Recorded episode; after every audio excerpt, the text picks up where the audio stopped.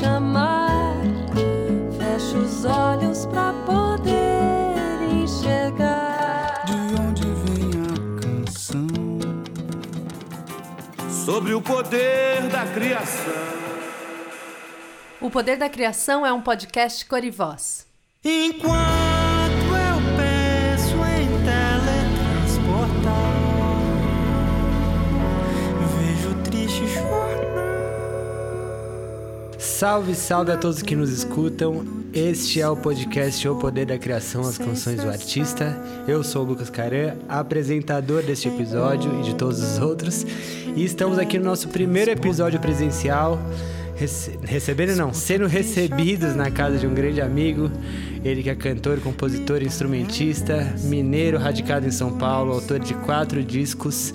O último, Teletransportar, virou até filme. Estou aqui com o meu grande amigo Rafael Castro. Salve, Rafinha. Salve, meu amigo, que prazer te receber aqui em casa e falar de música, que é a nossa paixão, né? Exato. Com licença, né? Estamos aqui na casa do Rafa. Muito felizes de poder se encontrar e fazer um episódio presencial. E honrado de ser... do seu episódio ser o primeiro também, Rafa. Rafa, conta pra mim... eu já falei que você é mineiro, né?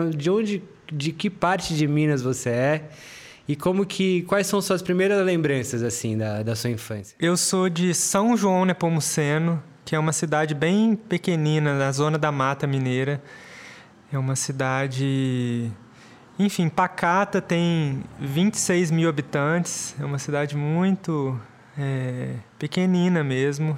E eu morei lá até os 14 anos de idade, que depois fui para Juiz de Fora para poder me formar, me estudar primeiro, segundo, terceiro ano, fazer faculdade e me envolver... posteriormente com a música de uma forma mais profunda, assim. Mas é de lá que eu vim. E como é que era essa infância, assim? Você já brincava de música quando você era pequeno? A música veio depois? Como é que era esse começo seu? Na minha família não tem ninguém que trabalha profissionalmente com música, mas a música sempre foi um pano de fundo, assim, sempre foi muito presente no dia a dia. Tanto nos discos que meu pai escutava, enfim, meus pais cantam muito bem, minha irmã, minha avó canta muito bem, então esse gosto, o apreço pela música e pelo ambiente musical sempre foi muito presente, assim. E as minhas primeiras experiências musicais, assim, foram... Meu pai gosta muito de samba, então ele me levava, às vezes, para o futebol. E depois tinha rodas de samba, assim, com churrasco, aquela coisa bem de amigos, assim. E eu entrava ali no meio muito jovem, assim, muito novinho, eu já tocava. E adorava, assim, cantar e sentia a minha voz em uníssono com aquele coro do samba, que é uma coisa maravilhosa. E muito jovem, dos 6... Acho que até antes, um pouco, dos 5, assim, até os 10, 11 anos, eu saí na Esaca, que é a escola de samba da minha cidade. Eu, muito pequenininho, tocando tamborim, na linha de frente, assim. E eu lembro que a minha casa era perto da escola e meu pai me levava para os ensaios. E aquele, tipo... A força que tem da bateria, aquele swing e com muita pressão, assim. Eu lembro dos puxadores. Então, esse ambiente da música acústica muito potente fez minha cabeça desde muito jovem, assim.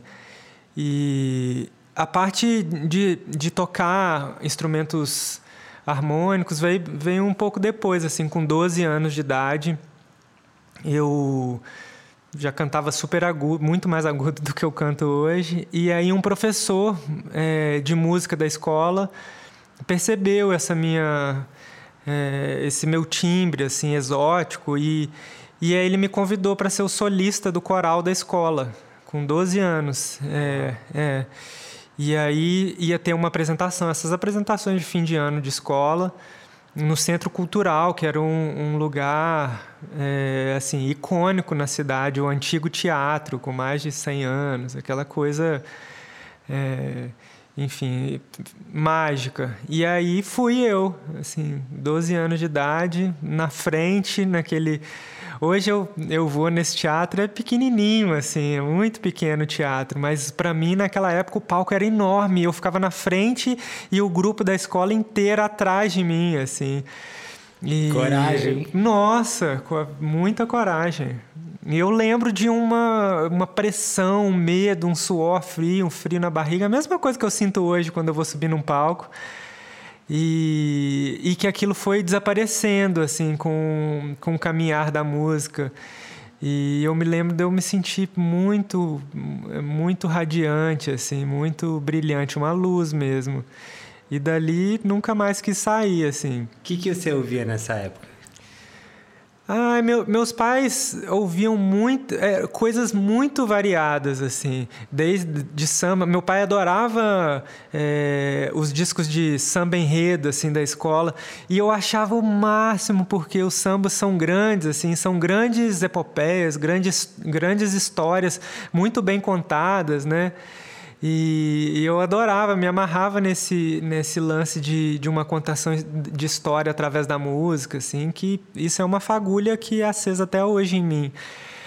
Mas eles escutavam de tudo, assim, de Tim Maia, Lulu Santos, coisas tipo Caetano, Clube da Esquina. O Clube da Esquina eu vim conhecer um pouco depois, mas... Que doido, né? Muito doido, assim. Muito...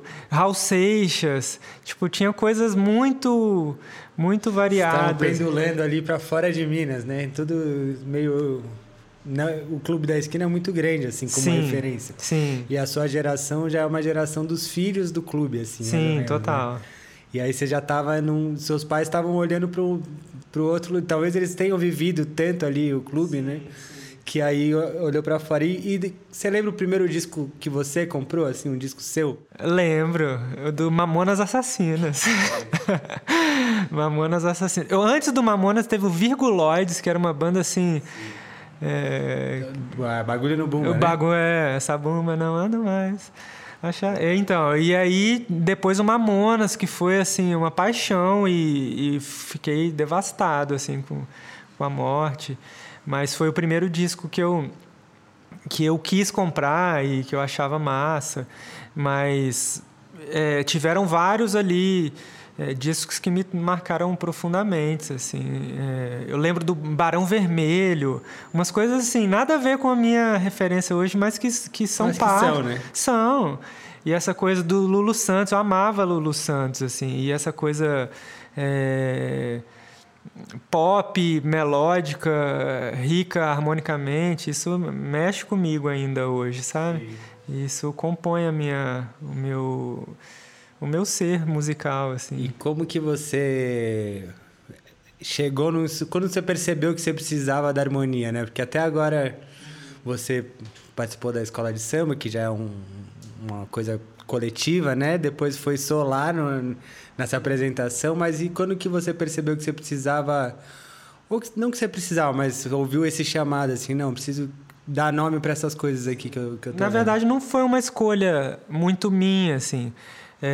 Foi uma coisa que aconteceu por conta dessa apresentação. Esse professor, ele ficou realmente encantado, assim, e via ali uma potência. E ele conversou com os meus pais e falou assim, ó...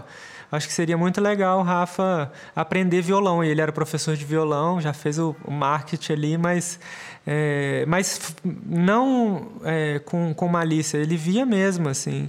E eu sou grato eternamente ao Cleverson Cabral, um professor maravilhoso. E aí eu comecei a fazer aulas de violão com ele, estudar música e... Para me acompanhar, era mais uma coisa de acompanhamento mesmo, assim, de aprender os acordes, mas sem pensar muito em estrutura, em função e harmonia. Era uma coisa mais play mesmo, assim, sabe? De tocar, assim, de criar um repertório. Ele tinha essa coisa. E aí, isso com 11, 12 anos. Com 14, eu fui para Juiz de Fora. E aí, nessa época, eu comecei a ouvir rock, comecei a ouvir, me enveredar por caminhos e me apaixonar pela guitarra. E ao mesmo tempo do rock, assim, com 15 anos eu comecei a ouvir jazz também, e lá em Juiz de Fora tinha alguns bares que a galera tocava, tipo uns trios de jazz, assim, eu ficava louco com aquilo, assim. E aí nessa paixão de rock e jazz eu comecei a querer estudar harmonia, querer tentar improvisar, e aí tudo no violão, e aí comecei a estudar harmonia, enfim, toda a parte teórica, assim, no violão. Mas eu sou virginiano pra caramba, assim, o violão é muito confuso pra mim, é muito embaralhado, e aí eu nunca consegui entender muito bem, assim, o instrumento, mas fiquei lá batalhando, mas mais pra frente, com uns 19 anos, que eu sentei a primeira vez no piano e aí minha cabeça explodiu. Mas ficou tudo claro. Ficou tudo claro, é organizado. E não só organizado... porque esteticamente, e tem um lance que eu sou uma pessoa que tem muito problemas com memória, assim, minha memória enfim, tem vários tipos de memória, né? Minha memória de decorar é uma coisa falha, mas eu tenho uma memória visual e uma memória olfativa, mais de sentido, sabe? E no piano eu consigo sentir relevos, assim. Eu consigo memorizar e desenhar montanhas mesmo, assim, com a organização. Com a mão, não com os olhos. Com a mão e com os olhos também. De, tipo, as escalas viram desenhos. Sabe? Sim. Tipo, a escala do Ré maior, que tem dois sustenidos, viram duas montanhinhas ali, sabe? Tipo, o Mi maior, que são 4 sustenidos, viram uma montanha um pouco maior. E aquilo estourou. Eu nunca tinha falado isso, mas isso é doido, assim. E aí tem uma coisa fotográfica, mas de uma coisa lúdica também, que fez sentido para mim. E aí, no piano, assim, foi uma explosão. A primeira vez que eu sentei, eu já tocava mais... Com pouco tempo, assim, tocava mais piano do que com violão, com essa história que eu tive. E a criação? Onde começou? Você já começou a sentir a necessidade de expressão, assim, com o violão, ou o piano que abriu essa porta para você? O piano. O violão era uma coisa do canto mesmo, e de querer, com o tempo, improvisar. E eu acho que a minha expressão nessa época era nesse sentido, assim, de as frases e o improviso e a inventividade era uma coisa que mexia muito comigo, mas a criação e pensar uma coisa que é minha, assim, foi com o piano, depois. E foi, assim, eu toquei bastante piano em Juiz de Fora, com grupos, e me enveredei pela música instrumental, que é um caminho que foi muito fértil, assim, para mim, foi muito rico. Mas foi a partir de convites para fazer trilha sonora que essa fagulha se acendeu, assim, que esse fogo em mim se acendeu. E eu entendi que eu queria ser, e eu ainda quero ser, um contador de histórias através da música, sabe? E aquilo despertou, assim, e eu aprendi muito com esse processo, assim. O lance da trilha ainda é meu norte para compor, assim, eu ainda penso em histórias para serem contadas. Você lembra da primeira canção que você fez? A primeira canção foi Fronteira, que é uma música que está no meu disco... anterior ao Teletransportar, e foi uma loucura, assim, que eu fiz a melodia. Foram 3 amigos, eu, Renato Dalapp e Vinícius Tembach, que sentamos e começamos a viajar na história de uma pessoa que, enfim, mudou para a cidade grande para tentar um caminho e se vê rendido, e se vê sem possibilidade de voltar, e enfim, eu lembro sempre de uma frase de Santa Clara quando eu canto e relembro essa música, que é: nunca perca de vista seu ponto de partida. E essa música foi muito importante, assim, porque marca um retorno às minhas origens. Eu gravo ela em São Paulo e, assim... minhas músicas são muito autobiográficas, assim, são muito reveladoras, e, assim, Até um amigo brincou comigo esses dias falando que quem conhece minha canção me conhece assim, de perto, porque... Quantos anos você tinha? Tinha 22. Ah, 20, já era mais adulta. Sim. Antes disso, eu comecei a compor, mas música instrumental, assim, com uns 20 até os 22. A partir dos 22, eu começo a querer fazer canção. E com 24, eu venho para São Paulo. E aí... 25, E aí eu volto às raízes da canção, assim mesmo, de fato, porque eu me enveredei muito pela música instrumental, assim, o piano abriu uma possibilidade de comunicação. Eu sou uma pessoa muito tímida, assim, e o piano me abriu uma possibilidade de dizer coisas que eu nunca tinha conseguido dizer, assim. E isso foi muito potente, muito importante, assim. Mas com a minha vinda para São Paulo e essa coisa de estar longe de casa, morrendo de saudade, e me colocou para rever coisas que eram muito caras, muito importantes para mim. E a canção e a minha voz, apesar de fazer música instrumental, eu sempre compus dobrando.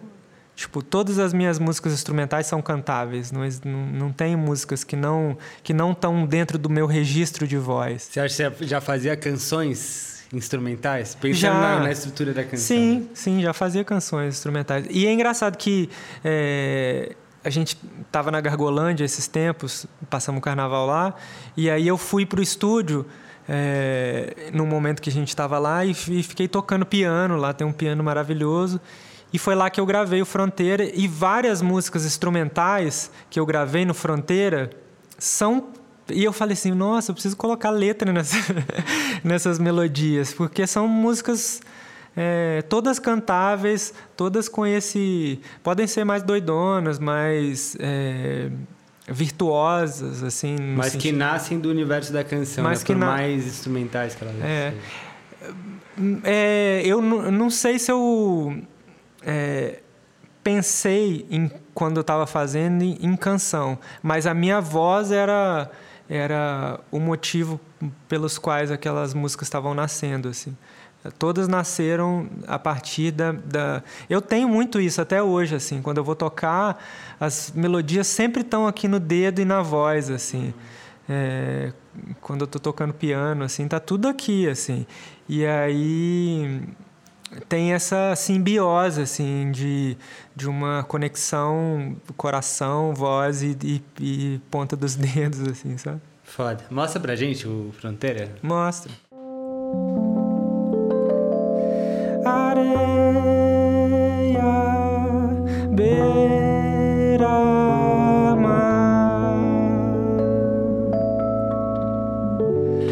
desejo ir além, romper fronteira, onde olhos marejados me levam a outra direção, que me viu nascer, terra que é meu chão, onde eu finco o pé pro interior.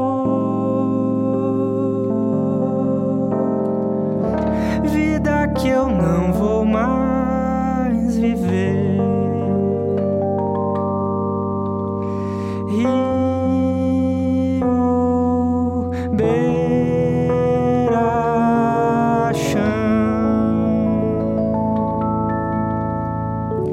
sinto acreditar, subi barreira, onde as mãos calejadas me prendem à mesma condição, que me vê morrer, mar que não é meu, onde não dá pé, vento litoral, vida que eu não vou mais viver.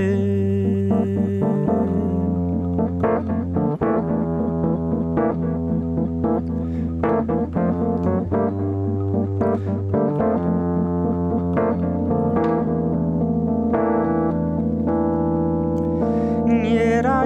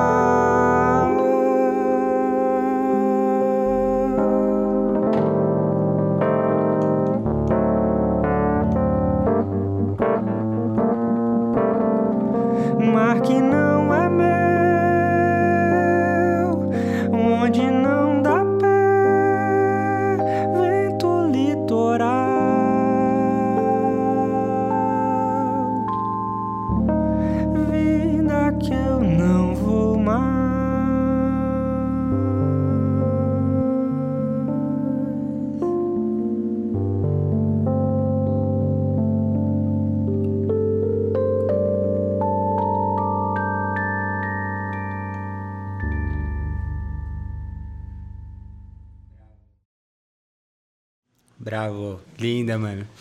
E a gente falou das suas influências de criança, né? As coisas que seus pais ouviam. Agora que você começou a compor, assim, na nossa linha do tempo, que influências eram essas, assim? Eu consigo ouvir umas coisas, assim, mas pra você, o que você estava ouvindo e o que você queria absorver pra transformar em seu nessa época que você estava começando a compor, assim? Eu acho que foi uma época que eu... Enfim, o Clube da Esquina voltou com muita força nessa época, porque era uma busca, fronteira foi uma tentativa honesta, assim, de trazer de volta a minha voz, o meu canto, para o universo da música instrumental, assim, que estava muito presente. Então, eu queria fazer uma intersecção, assim, desses mundos, assim, dessas fronteiras que normalmente são delimitadas, mas que precisam desaparecer, assim, porque a música é a comunicação, é aquilo... E, mercadologicamente, isso... normalmente não é tão bem aceito, assim, você precisa estar mais delimitado, mais focado em alguma... E eu sempre vi isso como uma ruptura que eu precisava fazer. Então, o Clube da Esquina tem essa coisa, assim, tem várias músicas que são instrumentais e que são cantáveis, o Milton tem, o Beto, enfim, os caras têm uma coisa muito potente dessa ligação da deusa melodia, assim, que é tudo... E que a letra, enfim, é importantíssima, a poesia é importantíssima, mas no meu modo de fazer e no modo de fazer de muitos outros, a melodia vem antes da letra, assim. E, enfim, posso estar falando uma polêmica aqui, mas no meu coração, assim, a melodia, eu sempre, quando escuto uma canção, a melodia salta, e eu sou um apaixonado por poesia, apaixonado pelas palavras mesmo, assim. Mas a melodia é muito marcante para mim, assim, ela colore todo o meu pensamento. E antes de eu me ater às palavras, a melodia vem transformando coisas dentro de mim, assim. Então eu tinha essa busca, e algumas coisas estavam presentes, como o Clube da Esquina. Eu lembro da Esperanza Spalding, que ela estava, tipo, lançando os primeiros discos dela, que era uma referência, assim, por fazer essa coisa também. Tem um pianista cubano que chama Danilo Pérez, que é um cara do instrumental, mas que ele tinha discos que ele convidava cantores e, enfim, letristas. Tem algumas coisas que povoavam o meu imaginário, assim, nessa época, para poder fazer esse baile, assim, essa dança entre música instrumental e a canção. E como que é esse seu processo, Rafa? Você precisa de alguma coisa? Você precisa de estímulos? Você precisa de silêncio? Você precisa de... Você falou que as trilhas te levaram muito para esse caminho, né, de compor. Mas o que você precisa, assim, para você acessar a criação, assim? Tem alguma coisa? Então, eu sou um cara que compõe pouco por estudo, assim. Eu conheço muitas pessoas que sentam e compõem. Enfim, acontece também, ou de uma inspiração, algum sopro que vem, assim, isso acontece, mas não é a maior parte, assim. O meu processo, como eu aprendi compor fazendo trilhas sonoras, com diretores vindo e soprando no meu ouvido uma história que eu não conhecia e que eu preciso revelar, ou fazer uma música para uma determinada cena ou por algum determinado personagem... eu aprendi dessa maneira. Então, a parte de história mesmo vem primeiro, assim. Mesmo quando eu vou compor sem encomenda, sem ser para algum filme, o que eu quero dizer vem antes de eu sentar. Antes de eu sentar no instrumento, e por isso que eu acho que eu compus tão pouco na pandemia, assim, porque... depende muito da minha vivência também. Como eu falei, assim, eu faço música expressando coisas que estão muito dentro de mim, dentro do meu coração, coisas que estão latentes assim, para serem ditas. E depende muito da vivência, de viagens, de encontros, de conhecer pessoas novas, de conhecer histórias novas. Então, normalmente é assim. Teletransportar, por exemplo. Eu assisti... aquelas queimadas da Amazônia que, tipo, São Paulo ficou mais cinza do que já é.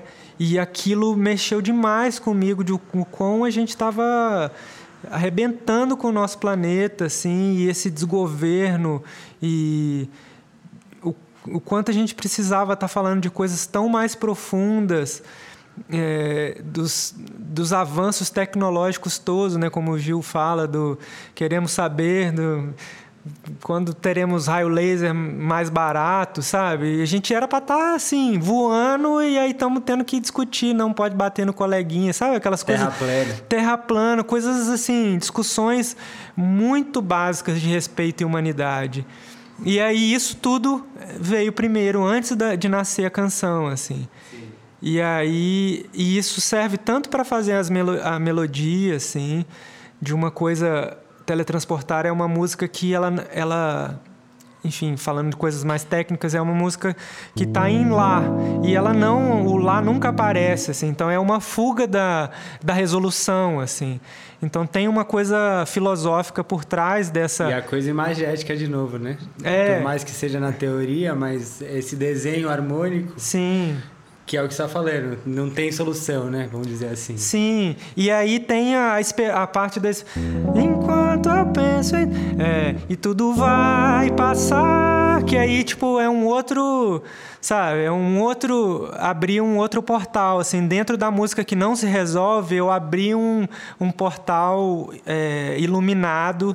Então, assim, isso tudo vem antes de eu sentar para compor, assim. E a mesma maneira da letra, assim, a letra para mim é mais trabalhosa no sentido de eu preciso mergulhar, me inteirar do assunto, criar uma série um repertório mesmo de imagens. É uma coisa que eu faço um estudo, assim, de levantamento de imagens, de cheiros, de cores. E aí depois eu venho fazendo, canetando, assim. Muita gente que eu já entrevistei aqui no podcast, um deles é o Pedro Altério, ele fala sobre essa coisa de procurar a sua voz, né? O Pedro é um cara que sempre teve parceiro na casa dele, a mãe dele é uma puta letrista, enfim, Viáfora. E o Pedro é um cara que ficou tateando durante anos, assim, até encontrar a voz dele. Você... Não sei se você considera que você encontrou a sua voz, assim, mas você teve dificuldade para encontrar o seu discurso nas suas músicas? Ah, sem dúvida. Eu acho que a busca maior do artista é essa tentativa de encontrar uma identidade, de um dizer honesto daquilo que você é. E, assim, foi uma busca incessante. Portanto, que eu dei uma super volta até chegar aqui, assim. Eu tive que passar por um caminho... Enfim, eu jovem, lá na escola de samba, e depois tocando violão e aprendendo repertórios, e tocando coisas que precisavam ser cantadas naquele momento, e depois esse mergulho da música instrumental abriu uma possibilidade de mundo... Porque a música instrumental é um mundo multitudo, assim, multicolor, multissensitivo, assim. Então, ali eu explorei as possibilidades que estavam dentro da minha condição física, emocional, assim, porque é quase um atleta ali, para você manter um condicionamento físico para tocar música instrumental. É uma coisa que exige muito estudo. Treino mesmo, né? Treino, de debruçar sobre o instrumento, passar horas, enfim, de um desenvolvimento... De ter segurança, né? De um desenvolvimento de técnica. Até esse retorno à canção. Então, tipo, eu sou muito devagar para as coisas, assim, eu tento me cobrar, assim, para eu dar uma acelerada, assim, mas é isso, eu se você pegar minha discografia, tem um arco inteligível, assim. De novo, sou muito virginiano e sou uma pessoa muito ligada à estética, à construção de um caminho, de pavimentar mesmo um discurso, assim. Então, por mais que eu demore, é uma linha de raciocínio que eu não... que é muito... Para mim, é imprescindível ser mantida, assim. Porque é você, né? Voltando à criação artística, tudo como a gente estava conversando aqui, é sobre nós, sobre quem nós somos, né? Sim. O frigir dos ovos. Sim, ali. Total. Você, com o seu disco, é o Rafa Castro falando por mais que tenha parceiros, sim, de cabo a rabo, é o seu discurso, né? Quem você é. Você mesmo falou que tudo é muito autobiográfico, né? E como que você... Você falou da pandemia, você lida bem com essas fases de menos produção, assim? Ou você está o tempo inteiro meio que com essa mosquinha na cabeça e alguma hora você sabe que isso vai acontecer? Eu já respondo essa pergunta, mas só completando e aquilo que você falou, assim. Eu acho que achar minha voz foi entender uma maneira de ser verdadeiro com as palavras e com as melodias, com aquilo que eu sou mesmo, com aquilo que eu tenho construído enquanto ser humano, assim. Então, a música está muito ligada. E quando eu entendi isso e quando eu abaixei a guarda mesmo das camadas e... armaduras que a gente coloca, assim, quando eu resolvi revelar o meu peito, assim, de estar de peito aberto, eu acho que foi aí que nasceu a minha voz. E aí depois é uma busca por ir aprofundando esse discurso. E eu acho que Teletransportar fala muito disso, assim, de uma entrega, assim. E uma amiga que ouviu o disco me mandou uma mensagem falando que cicatriz é isso, é um pouco disso, assim. Procurei as forças do destino em mim, sabe, tipo, ter você, silêncio, habitando aqui. Pô, esqueci a letra. A gente corta aí. Não, siga lá, pelota. Mas é isso, eu acho que essa busca pela voz, e também é quando a gente compõe, pelo menos na minha concepção... Rápido, lembrei. Lembrou?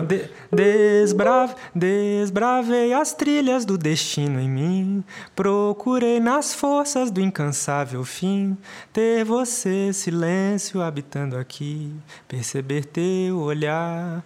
Eis que então os deuses deram de escutar, posto aqui aberto minha cicatriz, tão bonita, meu coração estremeceu, nunca mais deixarei partir.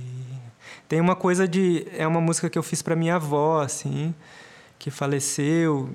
Eu tive pouco contato com ela, mas a partir de uma narrativa de um sonho de um tio, ele teve um sonho que reencontrou com ela, e eu achei aquilo muito inspirador e fiz essa música em cima desse sonho. Mas, além de falar da minha avó, fala de mim, assim, fala dessa coisa de abrir as cicatrizes. E eu acho que essa é a minha busca, assim, de me expor nas minhas fragilidades, nas minhas angústias e nas minhas alegrias também. Então, isso faz a minha voz ser composta e ser escrita. No episódio do Danny, a gente fala muito sobre isso, sobre a potencialidade de ser sincero, né? Porque por mais que você faça uma pesquisa e óbvio, absorva outras coisas, você só vai falar, não, aqui essa música é minha, quando você olhar para ela, você se reconhecer. Não, aqui sou eu, beleza. Então, esse distanciamento... Às vezes, até tem coisas que vêm pra gente, assim, que por exemplo, músicas que vêm inteira, que pelo menos pra mim, no começo, eu falo assim, não, peraí, calma aí. Que é isso? O que tá acontecendo? E aí depois você vai, tipo... Ela vai se revelando, parece, né? Os sentidos, assim. E aí, emendando de novo naquela pergunta... Como que você lida com com os períodos de hiato criativo, assim? Se é que houveram muitos. Ah, sempre tem. Eu sempre, quando lanço um disco, eu acho que eu nunca mais vou conseguir compor. Eu tenho esse medo, assim, sabe? De, tipo, eu tenho essa angústia de... sempre quando eu acabo de fazer uma música, eu falei, meu Deus, eu nunca mais vou conseguir fazer outra música. Eu tenho isso, é um medo. Sabe aqueles sonhos que você tem de, sei lá, que você tenta correr e não consegue? Esse é o meu pesadelo, é esse, assim, de não conseguir. Mas é uma loucura, é uma ansiedade besta, assim,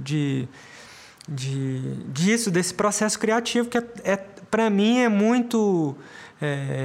desgastante, assim, por isso, porque está muito vinculado à minha vivência, e revelar coisas que são muito particulares é se exibir, é se mostrar dentro das suas fragilidades, da sua pequenez, né?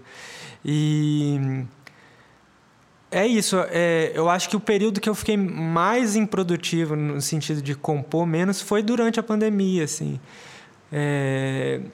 porque eu me recolhi muito durante o início ali, os 4 primeiros meses, eu tipo não conseguia ouvir música, foi uma coisa muito silenciosa para mim, assim, sabe?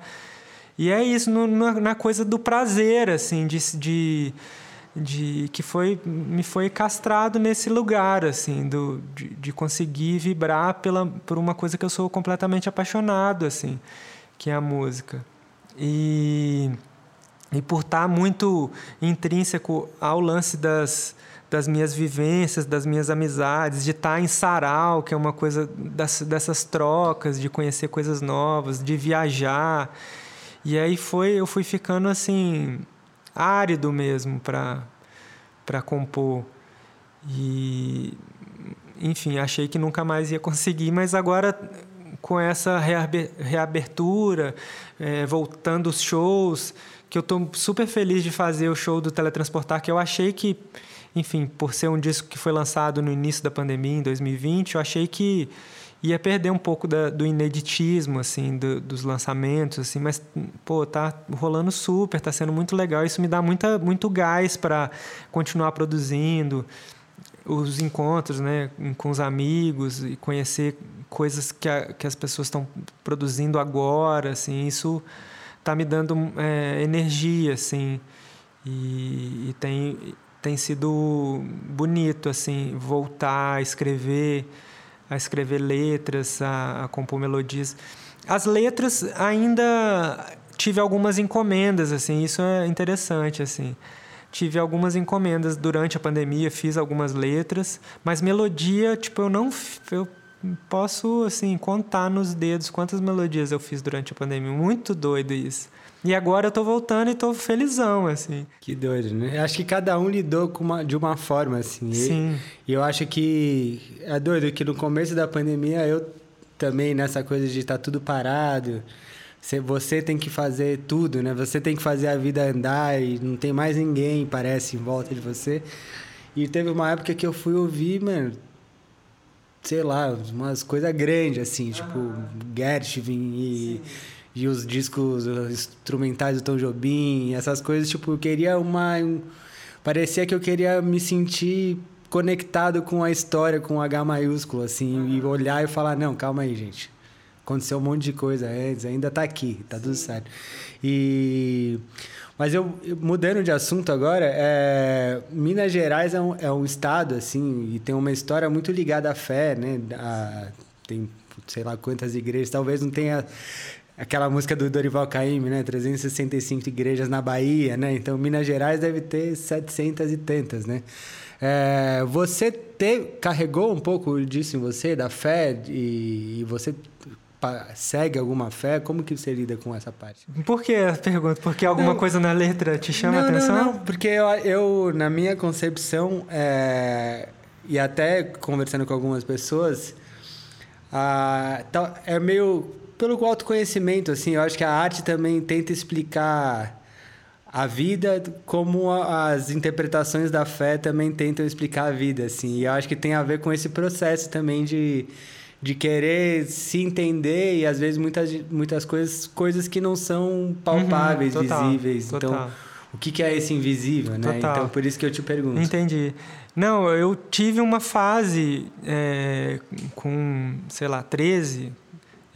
do 13 aos 15, assim, 16, que eu frequentei muito a igreja, assim, era... Coroinha?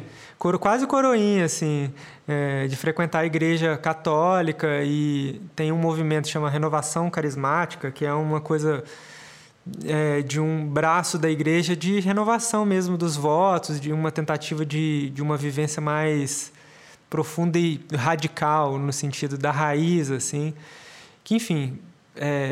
foi uma experiência interessante para mim, mas traumática em muitos aspectos, porque poda muito a nossa liberdade e é uma coisa cheia de dogmas. Sim. E leis. E que... religião e fé não precisam ser a mesma coisa, né? Total. Mas a minha vivência da fé foi dentro desse rolê, assim, e romper com essa estrutura foi confuso para mim, porque é isso que você está falando. Fé e religião são duas coisas que podem estar juntas ou não, né?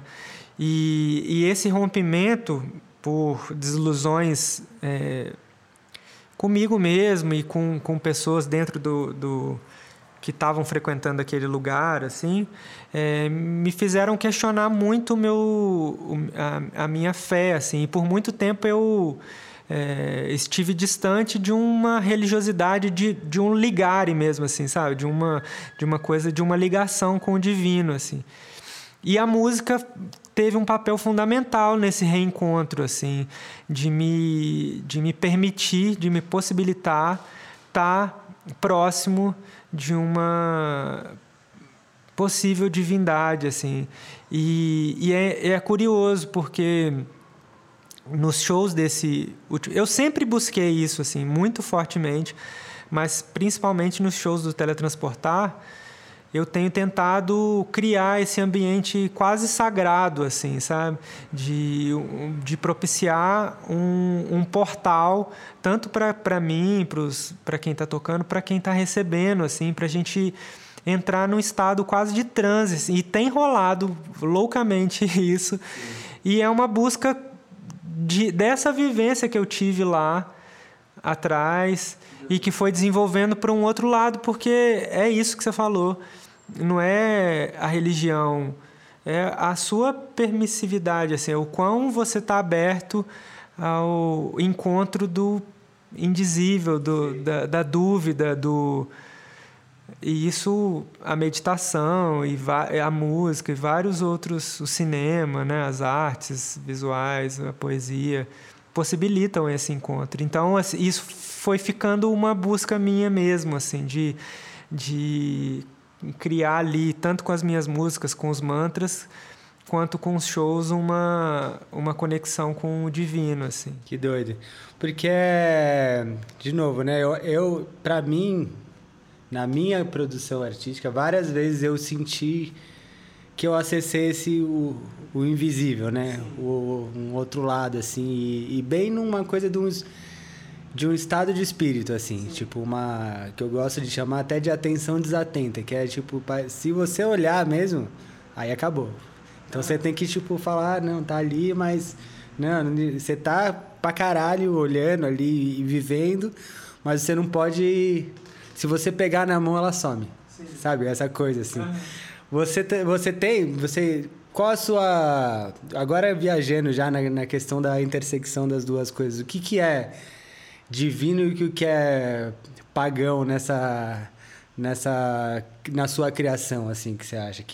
Como que você lida com o pé no chão, com as coisas que você sabe aqui na mão e que você domina, e as coisas que são suas, mas não são suas, assim? Ah, eu não sei. A arte, para mim, sempre foi uma maneira exatamente disso, de ter os pés fincados no chão e conseguir tocar o céu, assim. E isso tanto fazendo quanto recebendo, assim, porque... eu acho que a arte tem essa possibilidade de ampliar a nossa visão para a realidade, assim, e até transmutar algumas coisas do real, mas também essa, esse contato, descolar da alma de alguma maneira, sabe? E isso sempre teve muito presente na minha maneira de ouvir, assim. Eu lembro de ouvir, sei lá, o Milton cantando e, assim, consegui acessar uma outra dimensão, assim, ver cores que eu nunca tinha visto e sentir cheiros e estar em lugares. Então, a minha experiência com a música passou muito por esse lugar e eu tento imprimir isso na minha vivência musical, assim. Tem uma coisa interessante aqui, a gente está perto do Parque da Luz aqui e tem vários coretos. E certa vez eu li que o coreto, e isso é muito presente em Minas Gerais, tem vários coretos em frente às igrejas, assim. E aí tem uma coisa das bandas das cidades que são pagãs, que não são ditas como música sagrada, sacra, que tocavam nesse coreto. E essa imagem sempre esteve muito na minha cabeça, assim. Eu acho que a música que eu faço tem a ver com isso, assim. É uma música que está perto da igreja, mas que não entra muito, mas que a igreja vai até o coreto, sabe? Essa coisa de uma vivência mística da rua, sabe? Que uma mística da realidade. Da esquina, né? Também muito, né? Fala muito das igrejas e ao mesmo tempo é um rock pagão pra caralho, total. Buscando essas cores, né? Total. E eu sempre tive uma pira, às vezes eu vejo uns concertos em igreja, assim, por causa do... Eu ainda vou fazer um concerto por conta do som, assim, daquela reverberação maluca. Eu acho que deve ser muito legal. Mas é isso. E a Loris, que é minha companheira, eu fiz uma música recentemente e aí ela falou isso, pô, essa coisa de Deus, assim, tá muito presente nas suas letras, assim, e isso volta, assim, de vez em quando, essa coisa de um contato com um ser ou um estado, né, que acaba sendo a música também, né? Eu nem vou lembrar direito qual é a frase, porque antes de vir pra cá, hoje eu gravei um episódio com o André Bujanra e ele fala também de um professor que de música mesmo, e ele fala tinha coisa tipo, tem o som, o som você sabe que existe, mas você não vê o som, né?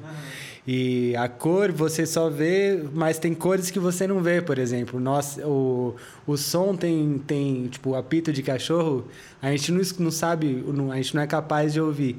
Então, com certeza existe um mundo invisível, sim, que não é que a gente não acessa com esses sentidos que a gente herdou, né, como seres humanos. E você falou muito que você sempre volta a isso nas suas músicas. Tem alguma que seja mais... Eu não sei que palavra usar para isso, mas que esteja mais relacionada a esse tema, assim, do encontro da fé e da música, assim, do outro plano com esse, sei lá. Tem uma que ainda é extra... extraoficial. Extraoficial. Eu ia falar extrajudicial também. Que é uma... Cuidado com o processo. Que é uma melodia lindíssima que o Antônio Loureiro me mandou. E é uma... Enfim, ainda não está finalizada, mas é uma música que fala de alguém que está vivendo em uma cidade em guerra, assim, que é uma loucura isso. A gente, 2022, está vivendo esse poder e essa... a qualquer custo, a ganância tentando... A violência. Né? A violência, pois é. Está muito vigente, né? E aí, é essa pessoa, dentro da sua casa, do seu apartamento, vê no céu um clarão. E aí, essa pessoa, enfim, fica completamente assustada por não saber o que é aquele clarão. Então, a música se passa dentro desse universo, assim, dentro desse... E aí, é isso, a religiosidade está nas saídas que os meus personagens normalmente encontram por... ou buscar alguma força maior, ou tá, enfim. Uma redenção, né? Uma redenção. Aí tem essa, tem o Cristalino, que também é uma oração que eu fiz para o meu pai, que tava, ainda está passando por momentos difíceis de saúde, e é uma oração a Iara, mas, enfim, a religiosidade está nesse... portanto, suplicar, Iara me ouviu, Mãe d'Água concedeu o regalo a percorrer. Lindo, sabe? Né? E aí eu acho que é isso, assim, elas, o nome pode mudar e pode se modificar, mas a questão de se colocar disposto e colocar inteiro para uma busca extraterrestre. Exatamente. Faz um trechinho do... Não sei se você quer fazer a do Antônio Loureiro ou a Cristalina, mas... Qual se acho que mais? Eu vou fazer o Cristalino, que essa do Antônio... Tá bom. Ainda está essa por vir, né? Essa é bonita, hein? Vamos fazer essa do...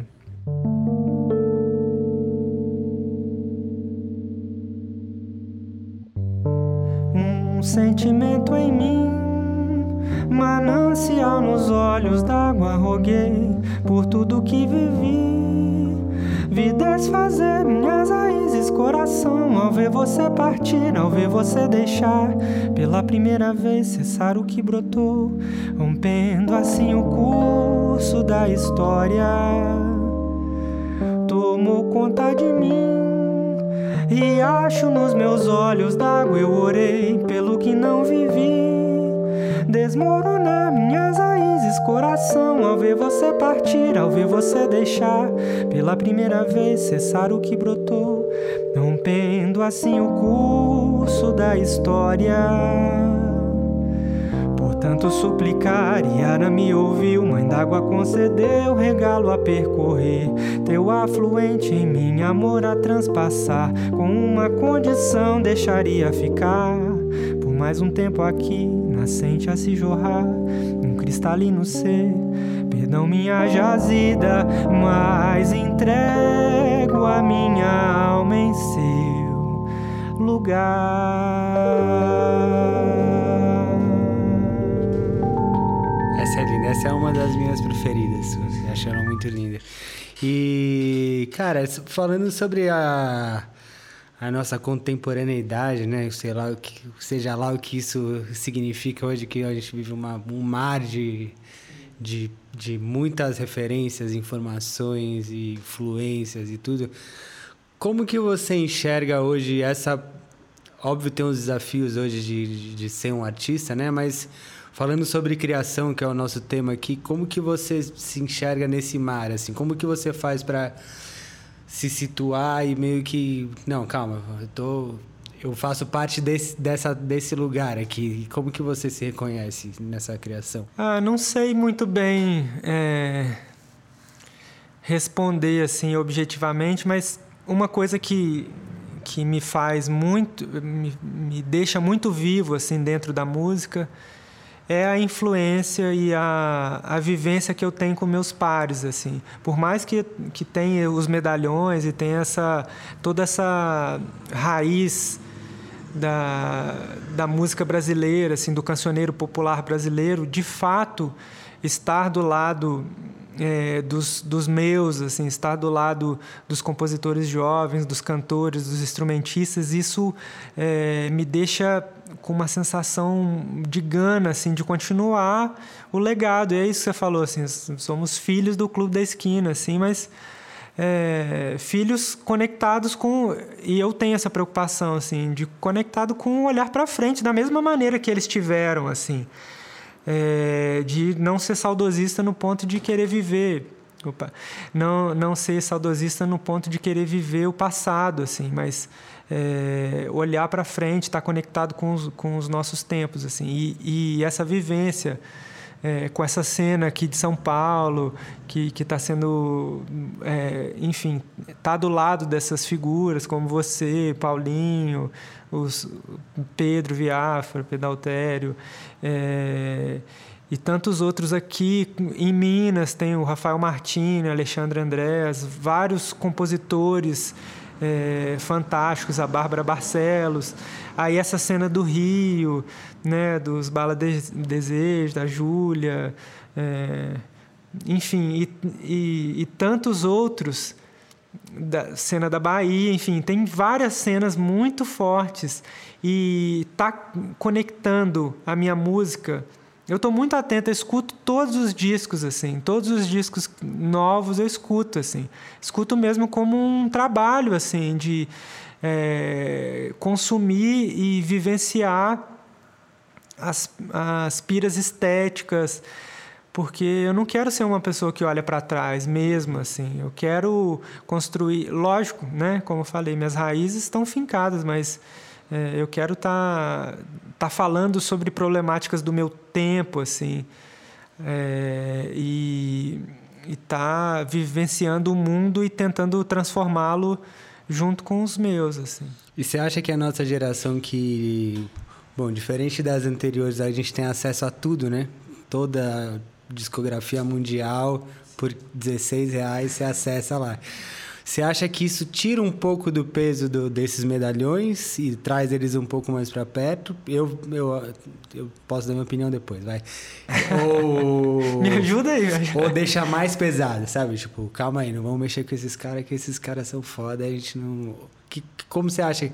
Como você vê? Você acha que mudou a relação com esses medalhões ou eles continuam lá e são com o peso deles, que é o peso histórico mesmo? Ah, eu acho que o peso que eu tenho, eu acho que nem é o peso a palavra certa, assim, mas o respeito que eu tenho por esses caras, pelos medalhões, os frutos que eles plantaram e colheram, assim, que de uma carreira extensa, né? Você pega o Milton, o Chico, esses caras têm uma solidez, assim. Enquanto a gente está no quarto disco, os caras lançaram 40 discos. Eles têm uma obra, ainda estão aí, né? E estão aí. É lindo ver o Chico lançando disco, é lindo ver o Caetano compondo coisas novas e conectadas com os tempos que eles estão. Isso é, assim... É maravilhoso acompanhar, estar vivo junto com esses caras nos nossos dias. E eu acho que a minha reverência é por isso, assim, pela solidez de composição, de estética, de construção de uma carreira genuína brasileira. Mas, assim, eu não me sinto pesaroso e menor no sentido de, tipo, não sou capaz de fazer. Não, sou capaz, eu estou aqui no meu rolê fazendo a minha música de uma maneira honesta, sensível. E eu acho que é isso, assim. Não me amedronta, mas me faz querer construir uma carreira como esses caras têm. Tipo, eu quero ter 20 discos, 30 discos... e continuar compondo e continuar contando a minha história de peito aberto, como eu tenho feito hoje, assim. E aí eu acho que por isso que ver os caras que estão do meu lado, ver as minas que estão produzindo coisas incríveis, todo mundo, enfim, com auxílio ou não do mercado, tendo o apoio de gravador ou não, fazendo de forma independente ou não, estão com sangue no olho para continuar um legado que esses caras nem deixaram ainda, porque esses caras estão no corre. Bom, o Caetano lançou um disco produzido pelo Lucas do Bala Desejo. Então que é foda, eu acho isso incrível. Tipo, tão grandioso e nobre que esse ato é, assim, sabe? Tipo, colocar na mão de um jovem que tá voando e tá circulando em caminhos que o Caetano não está mais. E o Caetano está confiando num menino de 25 anos, né? E que tem que confiar mesmo. Tem que confiar mesmo. E foi foda pra caralho, deu certo. Essa é a questão. Você falou do mercado. Bom, você cresceu mais ou menos na mesma época que eu e você deve ter lembrado do Napster, do Emule, dos torrents, dos blogs de vinil que tinham, e hoje em dia a gente vive o streaming, né? Como que você lida... Bom, vou fazer uma pergunta meio idiota, mas para ser relevante, entre aspas, não só nas redes de streaming, mas também a gente tem a obrigação hoje de ter uma imagem, né? E de ter como que você lida com essa exigência? que existe hoje em dia? Cara, da mesma maneira que eu tenho falado com você aqui de uma tentativa de ser verdadeiro, assim, eu acho que em muitos momentos eu me pego pensando em qual caminho eu vou fazer e se eu vou transformar minha composição em algo que o mercado espera de mim. Mas, tipo, a resposta sempre é, assim, eu sempre parto do pressuposto que não é o mercado que precisa me dizer o que eu tenho que fazer, assim, e o que o mercado espera, mas sim aquilo que, tipo, tá no meu coração, aquilo que eu preciso dizer e que as pessoas, pela menor escala que eu distribuo e chego até as pessoas, é muito verdadeiro, é muito genuíno. As pessoas que escutam o meu disco mergulham junto comigo. Então, é uma viagem que eu faço o roteiro, sabe? Tipo, eu faço ali a programação, tipo, qual que é o caminho, assim. E, enfim, eu acho que é uma construção um pouco mais longa, mas eu tenho paciência, eu sou uma pessoa mais devagar mesmo e eu acho que com o tempo as coisas vão ganhando mais corpo, assim. Eu estava conversando isso com a Loris ontem, assim, não adianta a gente fugir do tempo. É lógico que às vezes a gente olha para pessoas que estouraram de um dia para o outro ou viralizaram um vídeo e aquilo fez a carreira potencializar, mas isso é dois... A gente tem amigos nesse rolê e eu acho incrível, eu gostaria de ter essa sorte, ganhar nessa mega sena. Mas enquanto isso não acontece, ou, enfim, talvez isso não aconteça comigo, eu quero ali, cada dia, colocar um tijolinho, construindo o meu rolê, o meu discurso, desenvolver essa coisa harmônica que é tão rica para mim, melódica e depois harmônica, sabe, fazer com apreço a arte que eu já tô aqui, sabe? Eu já tô aqui, já tô sobrevivendo, sou um sobrevivente e quero ser genuíno com a minha arte, assim. E eu acho que é isso, tô cada vez tendo mais espaço entre os artistas, entre os ouvintes. Eu acho que é isso, eu vou construindo devagar, mas eu faço questão de fazer meu guia turístico, assim. E construindo essas pontes, né? Sim. Você acha que a gente é uma geração mais politizada do que, sei lá, a geração dos anos 90, assim, que é uma geração da FM, o mercado pedia outras coisas, assim, por exemplo? Eu acho que a gente precisa falar, conectar com as coisas que estão acontecendo na realidade. É aquele papo que eu te falei. A música é um poder maravilhoso para nos conectar com o céu, assim, de tocar mesmo o céu e de teletransportar para um outro lugar, mas assim, tipo, sem perder o pé no chão. E é impossível alguém, nos dias de hoje, em 2022, no Brasil, não ser afetado por pela política da maneira que a gente está sendo bombardeado, assim. Eu acho que é isso. Tudo é política, né? Mas o fazer artístico é um ato político. Mas eu sinto que está mais presente na produção, na nossa produção, esse discurso politizado, porque é preciso falar disso urgentemente, assim. A gente precisa gritar para tirar esse cara o quanto antes. E não tirar só esse cara. Prender, né? Prender e tirar uma legião de pessoas que entraram com um formato de ideia que é muito decadente, muito moralista e muito despreocupado com a realidade do povo, assim. Então, eu acho que os artistas têm uma antena diferente e captam o mundo de uma maneira um pouco antes das coisas, assim, sabe? Eu tenho essa percepção. E é isso, os artistas estão gritando, ou, né, o caso do Bala Desejo, por amor, por liberdade, por sabe? Por grandiosidade.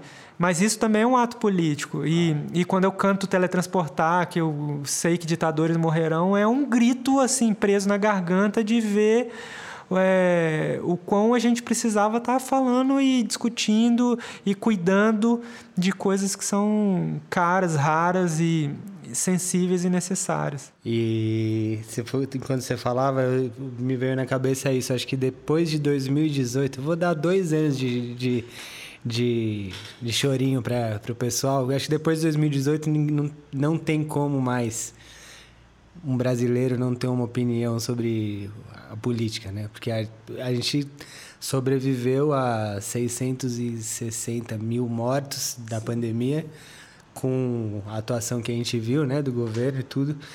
E eu acho, vejo isso inclusive nos meus tios que chegaram a votar no 17.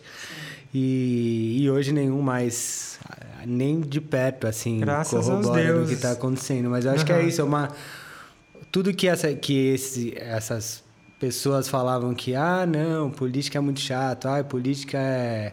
Isso é muito chato, só fala de política, ou política sei lá o quê. Essas pessoas se viram com a imposição do real, né? O real afetou a vida delas e a gente só tomou vacina mais tarde porque a política interferiu. E a gente só perdeu pessoas queridas porque a política interferiu de novo. Então, acho que isso é um pouco... É isso, a imposição do nosso tempo mesmo, como você está falando. Não tem como não ser político, né? Depois de tudo isso.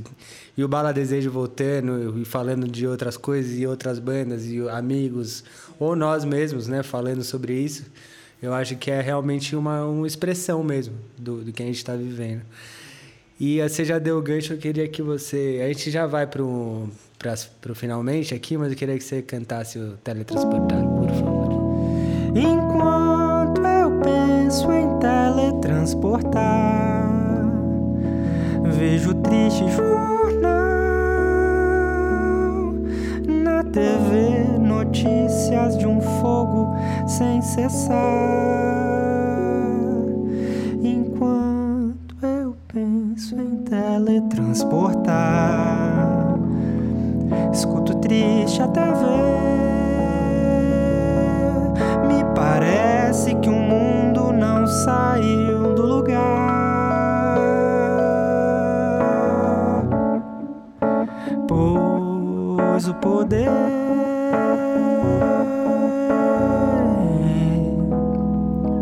cega o óbvio de que a ganância envenena tudo e ergue muros destilando ódio, derrama sangue e miséria sempre pelo chão. Mas sonho com um mundo mais fraterno, pois sei que ditadores morrerão. Assim o arco da história nos insiste em contar que tudo vai passar. Enquanto eu penso em teletransportar, enquanto eu penso em teletransportar. A parte final, você que é o nosso ouvinte, né, Rafael Castro, você sabe que no final do episódio sempre tem um fluxo de consciência. Então eu vou começar uma frase e você termina como quiser, certo? Eu sou um ouvinte, mas eu vou pegar a Marina Lima como referência, porque ela não se agarrou em uma palavra, ela construiu tudo. Complete a frase. Pode ser eu achei maravilhoso. Pode ser uma sentença longa. É, total. Vamos lá. Então vamos pro fluxo de consciência. Rafael Castro. Música pra mim é? Música pra mim é a expressão do mais profundo real. O artista que eu fui ontem queria... O artista que eu fui ontem queria se comunicar e ser entendido de uma maneira genuína. O artista que eu sou hoje quer? Quer continuar comunicando e comunicando cada vez mais com as pessoas e estar conectado com os dias e com os meus e com o meu tempo. No futuro, a minha arte será... Eu espero que minha arte continue sendo honesta, verdadeira e que ela seja uma construção de uma casa sólida, como nossos as nossas grandes referências fizeram durante a vida. E, finalmente, o poder da criação, para mim, é? É a possibilidade de expressar aquilo que eu não sei dizer somente por palavras. Senhoras e senhores, eu falei hoje com Rafael Castro, meu grande amigo. Rafa, muito obrigado por receber a gente na sua casa. Desculpa a bagunça. Obrigado pelo café, pelo queijo, pelo mel. Portas sempre abertas, sempre pra você, mano. E muito obrigado. Obrigado você, pô. Um prazer te receber aqui em casa. E conversar de música, que é uma coisa que a gente ama, né? Que a gente faz quando os microfones não estão sendo captados. E essa troca, pra mim, é muito... muito importante. E vida longa a esse podcast que é imprescindível aí para os nossos dias. Valeu, querido. Vou para o serviço final. O Poder da Criação, as Canções e o Artista é um podcast em parceria com a CoriVoz. A apresentação é minha, Lucas Caran, edição da Thaís Riso, produção da Veridiana Vaines, abertura do Gustavo Caran, as artes da Pamela Munhoz. Eu sou o Lucas Caran e até a próxima, a quem nos acompanhou até aqui. Obrigado.